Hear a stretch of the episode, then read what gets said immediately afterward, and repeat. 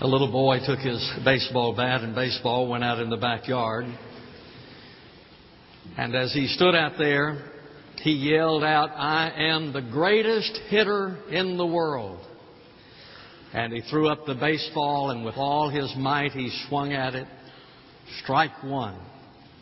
He reached down, picked up the ball, and proclaimed again, I am the greatest hitter in the world. And he threw the ball up and swung at it. Strike two. He looked at it, picked it up for the third time, threw it up in the air, and with all his might he swung at it. Strike three. And he stood there for a minute looking at that ball and he picked it up and said, with a smile on his face, I'm the greatest pitcher in the world. we probably are all somewhat like that little boy. This past year we had some hits, we had some misses. There were some of you who got married. There were some of you who got a divorce. There were some who received a promotion at work and others who lost their job. There were some who gained some weight and there were others who lost some weight and I want you to know it that many of us resent that.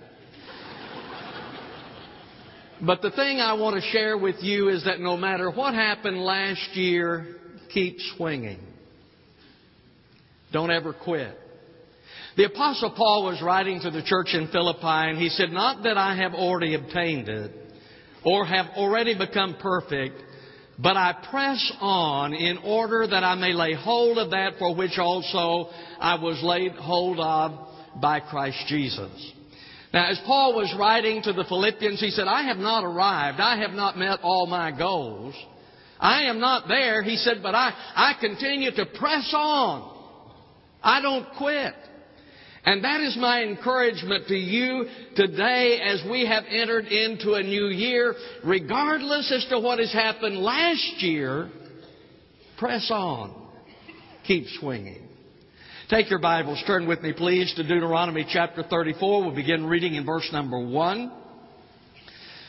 Now Moses went up from the plains of Moab to Mount Nebo to the top of Pisgah, which is opposite Jericho. And the Lord showed him all the land Gilead as far as Dan and all Naphtali, and the land of Ephraim and Manasseh and all the land of Judah as far as the western sea, and the Negev and the plain and the valley of Jericho, the city of palms as far as Zoar. Then the Lord said to him, This is the land which I swore to Abraham, Isaac, and Jacob, saying, I will give it to your descendants. I have let you see it with your eyes, but you shall not go over there. So Moses, the servant of the Lord, died there in the land of Moab, according to the word of the Lord. And he buried him in the valley in the land of Moab, opposite Beth Peor, but no man knows his burial place to this day. Although Moses was 120 years old when he died, his eye was not dim, nor his vigor abated. So the sons of Israel wept for Moses in the plains of Moab thirty days. Then the days of weeping and mourning for Moses came to an end. As we consider our subject today, we recognize that there is some unfinished business. There are some goals that we have not attained, some things we have not done. And that was true with Moses in this passage of Scripture. You recall that his destination was the promised land. The Lord had met him at the burning bush and commissioned him to be the one who was going to lead the people of Israel out of Egyptian bondage. The Lord provided him with everything he needed. He sent plagues to Pharaoh, to Egypt, to force the release of the Hebrew people. When they were in the wilderness, they came to the Red Sea. The Egyptian army was behind them, the Red Sea in front of them, and the Lord parted that so that they could go across on dry land. When they needed food to eat, God gave them manna to eat. When they needed water, He supplied them with water. So the Lord met all of their needs as they were traveling through the wilderness. And yet, Moses did not go into the promised land. You'll notice there in verse number four, then the Lord said to him, This is the land which I swore to Abraham, Isaac, and Jacob, saying, I will give it to your descendants. I have let you see it with your eyes, but you shall not go over there. There is an etching of Moses done by the 19th century artist Frederic Leighton, Sir Frederic Leighton. It shows him standing there at the ledge overlooking the promised land, and one eye is looking forward, and one eye is sort of drooping, looking down as if he's nodding off. He was able to see the promised land, but he did not enter in to the promised land. We have some goals that we have not met. We have some business that is not finished. We know that when a politician is running for reelection, he always says, now give me one more term that I might finish what is left to do. At the end of football season, baseball season, basketball season, the coach says we didn't reach all our goals this year, but we're going to work during the off season so that we might in the next uh, season. As Christians, we also have some goals that we probably didn't meet as we look back to 2007. There are some of you who would look back and say, you know, I didn't pray last year as I wanted to. I really wanted to trust the Lord in my prayer life. I wanted prayer to become more meaningful in my life last year. To be honest, that didn't happen with me. Or you might look back into 2007 and say, well, I, I, didn't witness like I planned to at the beginning of 2007. I wanted to tell people about Jesus. That was my intention. That I wanted to share the good news that means so much to me with other people. But to be candid, I, I didn't do that. I didn't reach that goal. There are some of you who would look back to the year that has just ended and say, well, you know, I, I had planned to, to tithe this last year. I was going to trust the Lord in this area of my life, but I, I didn't do it. I didn't do it. There are some goals that we did not reach. There's some unfinished business that we all have. Well, we can't eliminate it, but we can reduce it.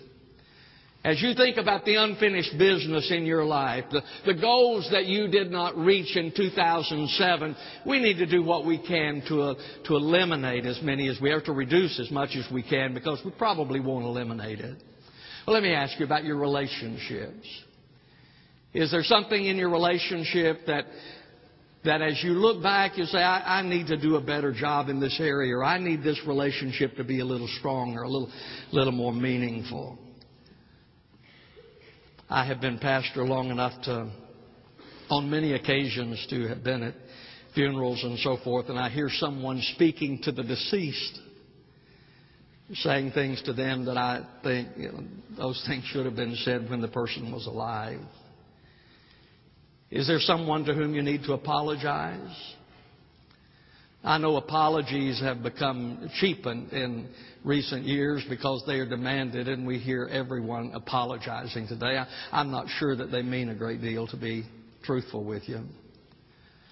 They sort of remind me at times when I would do something as a little boy to my brother, and my mother would make me apologize. And I'd do it just because I didn't want it, but it didn't mean, it didn't mean anything. But is there someone in your relationship's not right with that person? And perhaps you need to apologize or you need to make that relationship right. Does someone need to hear you express love to them? Now, it could be that you really love them, but they need to hear you say it. You have all heard the story about the wife who said to her husband, Why don't you tell me that you love me? You, you, you, you told me before we got married, why don't you tell me that you love me? And he said, I, I told you when we got married, if I change my mind, I'll let you know. Well, unfortunately, there are many of us who are that way, and, and we don't express love as we should. You know, it was during the Christmas pageant. Steve, I was I was sitting up there in the balcony and I was watching and and my heart was so touched and I look out over the congregation that I look out over on Sunday morning. Folks, I love you. I, I want you to know that I really do. I love you so much. Now, you know, I mean, I, like some of you better than I do others, but I really love you. I mean, I really do. You are the best people in the world, and I thank God for you. And it is such a, an honor and a privilege for me to stand before you. Is there someone to whom you need to express love? Is there someone to whom you need to give approval? We know that there are a lot of people who grow up and they have problems in adulthood because we are told that they did not receive approval from someone when they were young. So I just ask you, about your relationships, whether it's with family or someone else. Is there something that needs to be done to, to make that relationship better? What about your personal enrichment? Those things that you need to do, that you've been planning to do, but that you haven't done. Maybe it's, a, maybe it's to further your education. You've been planning to do that, you wanted to do that, but you haven't done it. Or perhaps it's to take a class somewhere. Well, this is the time to do it. To travel. I have people say, well, you know, one of these days I'm, I'm going to take some trips. How old are you? I'm 85. But, boy, you know, we're saving up for it. Let me tell you something, folks. You're going to do it, you better get it done vacation that you're planning, a book that you're going to read, whatever it is for personal enrichment, what do you need to do? Well, what about spiritual commitments? What about those things? If you've never committed your life to Christ to receive Jesus as your Savior, there is no better time than now.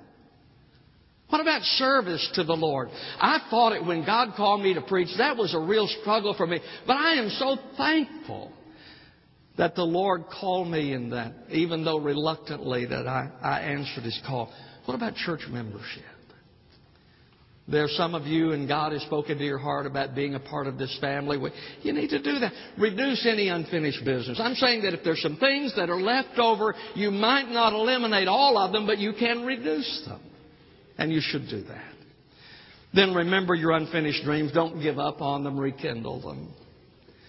Two little boys was decided that they were going to dig a hole to China. So they're going to dig through the earth to China. Well, they were out there with their little shovels and stuff digging all day long. Well, it got dark, and as it was getting dark, one of them turned to the other because their mothers were calling them in. He turned to the other. He said, You know, even if we don't get all the way to China, look at the neat stuff we found on the way. You might not get all the way to China, but folks, there's a lot of neat stuff on the way. Your dreams are important. They are important. Benson Franklin said, when you let your dreams die, something dies within you. You see, our dreams guide us. It is the dreams that we have on the inside that guide our lives. It is dreams of education that causes us to, to enroll in college. It is dreams of a family that causes us to get married.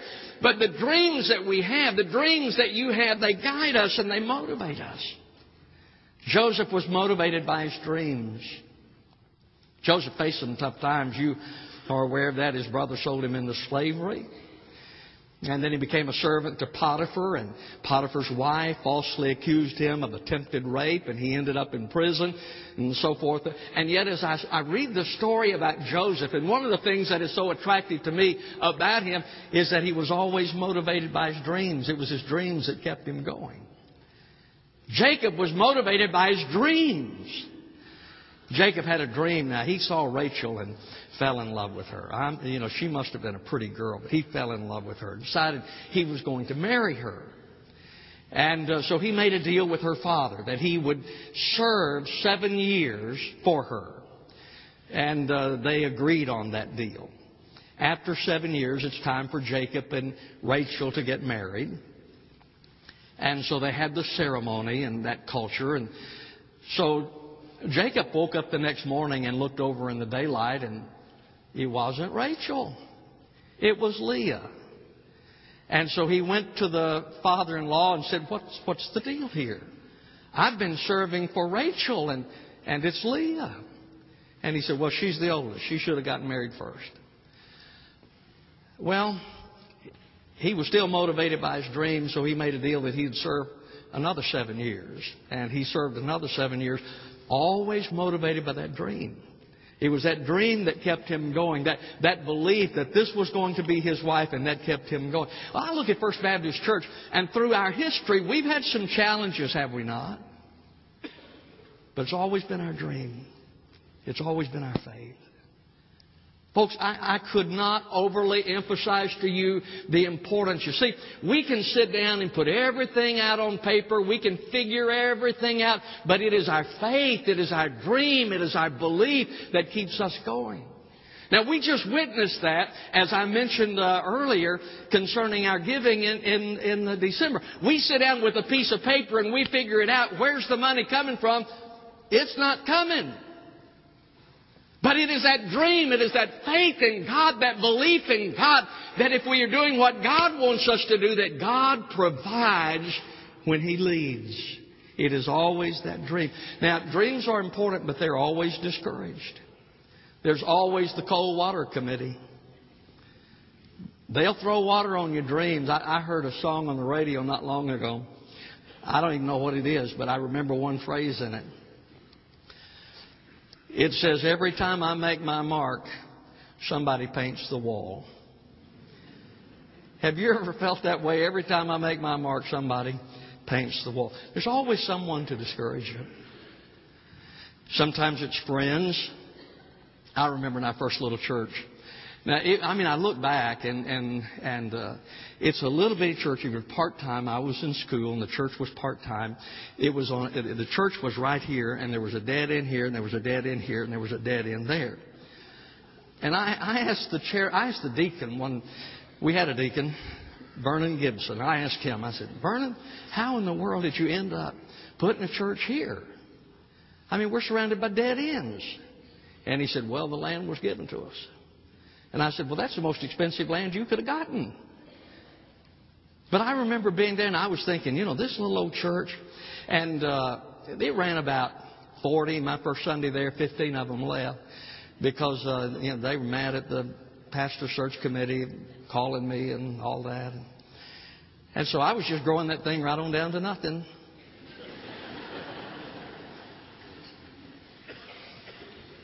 But I, I believe that, I believe just a little while, we're going to be running a thousand in attendance.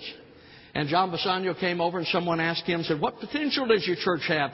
And I was fixing to tell him, well, we're going to run a thousand probably in six, seven months. And John said, it doesn't have any potential.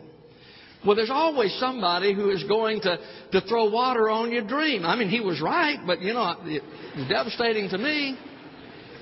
Sometimes it's human limitations that think that make cause us to think that our dreams can't be fulfilled. I look at Caleb. He was too old to claim that mountain, but he never lost his dream. I look at Zacchaeus. He was too short to see Jesus, but he climbed a tree, and he never lost his dream. Sometimes it's human limitations. We, we, God gives us a dream. We think, well, you know, I can't, I can't do it. I think probably it is fear that punctures more of our dreams than anyone else. The fear of ridicule the fear of failure. So we don't swing because we're scared we'll strike out. My, my grandson Hank loves baseball. And I've gone out this past summer and I saw him play a number of times. But early on when he was playing, I could see that he was tentative as he would stand there to bat. And uh, he would stand there and he was sort of holding. Was out there one time and I tell he's looking for a walk. And after it was finished, I, said, I went over to him and I said, Son, if you go down, go down swinging. Don't go down looking for a walk. I mean, if you strike out, so what? You might hit the ball. But don't just stand there. So pursue your dreams. They're important. There's always someone to discourage them. Pursue your dreams. If they are from God, take them seriously and never give up on them. There is an old fable that tells a story about a nightingale that would trade a feather every day for a worm.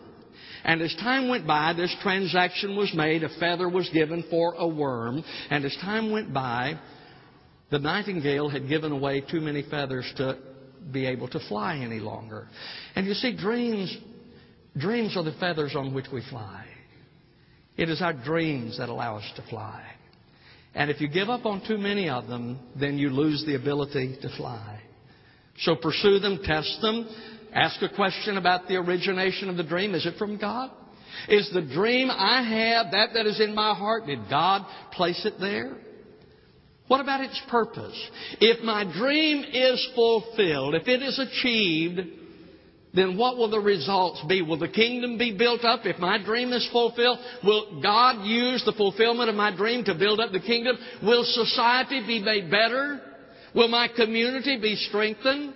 If my dream is fulfilled, then who is going to be benefited? Or is it just selfishness? I just want my dream to be fulfilled because of what it does for me. Now, if it's from God, then trust it. Go forward with it. Pass it on. Teach it to others. 2 Timothy 2 2, Paul wrote, The things which you have heard from me in the presence of many witnesses, these entrust to faithful men who will be able to teach others also. If your dream is from God, then share it with someone else. Now, Moses passed his dream on to Joshua. Look at verse number 9. Now, Joshua, the son of Nun, was filled with the spirit of wisdom, for Moses had laid his hands on him, and the sons of Israel listened to him and did as the Lord had commanded Moses. You see, Moses passed his dream on to Joshua. Joshua took the people into the promised land. Jesus passed his dream on to the church. Martin Luther King passed his dream on to America. And if your dream is from God, you should pass it on. Parents, are you passing your dreams on to your children? Pass your dream on. Share it with others. You might be like Moses, not going into the promised land, but maybe those to whom you pass it will be like Joshua. And then relinquish your unfinished dreams. What I mean by that is don't give up on them, but relinquish control of them. Give that to God, whether they are fulfilled or they are not fulfilled. Moses' dream was not fulfilled. He did not get to go into the promised land, but he was commended by God. Look at verse number 10. Since then, no prophet has risen in Israel like Moses, whom the Lord knew face to face. You see, there is a difference in the standard of success between man and between God. Our standard of success is this if my dream is fulfilled, then I'm successful. If my prayer is answered affirmatively, then my prayer is successful. So, we see success as my dream being fulfilled. God measures success by our faithfulness. Jesus was faithful to the Father, though he was crucified on the cross. Moses did not enter into the promised land, but he was faithful to the Father. And, ladies and gentlemen, the key is to be faithful. The key is to be faithful. You may not go into the promised land, but pursue it for all you're worth. And be faithful to God, and that is success. Now, let me conclude. Do you have any unfinished business that you need to reduce? Well, if you've never been saved, if you've never come to trust Jesus Christ as Savior, there is no better time than today. The Bible says today is the day of salvation. Now is the accepted time. There's no better time. Well, what about service? Is the Lord calling you into ministry? Is the Lord calling you to do something? There's no better time to do that than now. Just like Bill. I remember when Bill left here. There's no better time. What about church membership? Do you need to do that? You've been talking about it. You've been thinking about it. You say you've been praying about it. Is there a better time than today?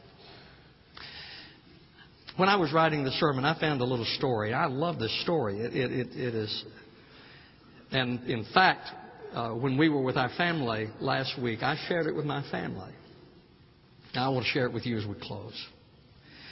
There was an expert on time management who had been invited to a class to speak to the students.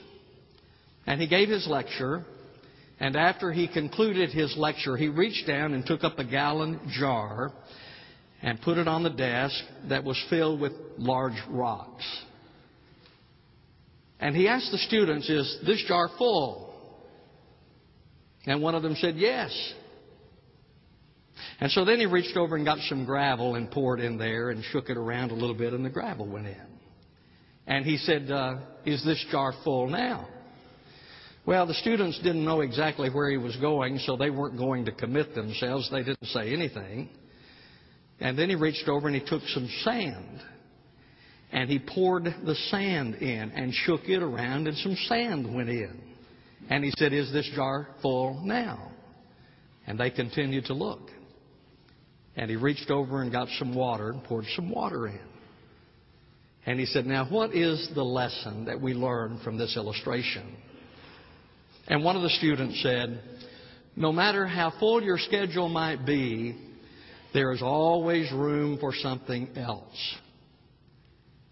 And he said, No, that is not the lesson. He said, The lesson is this.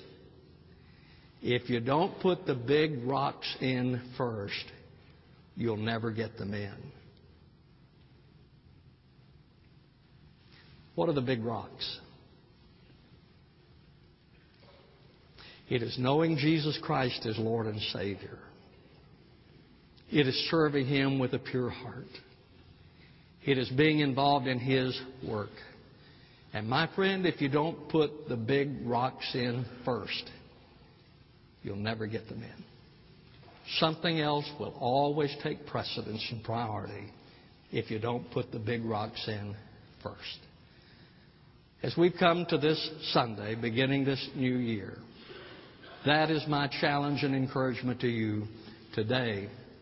Put the big rocks in. Do it today. Our gracious Father and God, as we come to a time of invitation, I pray, Lord, that you will speak to our hearts. I pray, Father, that we will commit our lives to you. For those who have never trusted Jesus, I pray that they will be saved. For those who should join the church, I pray that this will be the day that they do that. Bless this invitation, we pray, in Christ's name. Amen. Now, in just a moment, we're going to stand and sing a hymn of invitation. The choir will sing.